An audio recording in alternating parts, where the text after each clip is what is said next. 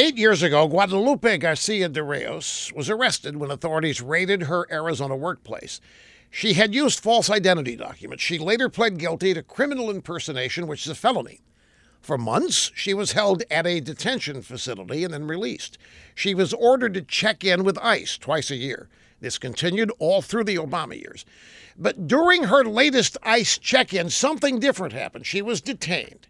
Last week, she was put in a van to be deported to her native Mexico.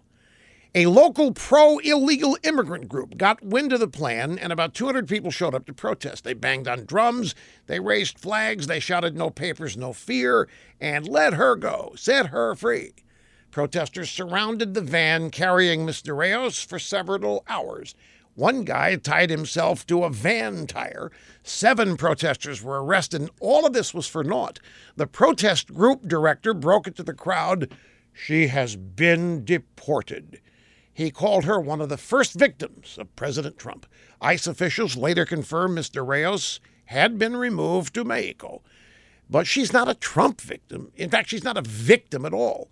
Suddenly, and for a change, U.S. law is being followed. Ms. de Rayos victimized herself years ago when she broke that law, and she was finally held accountable. Big whoop.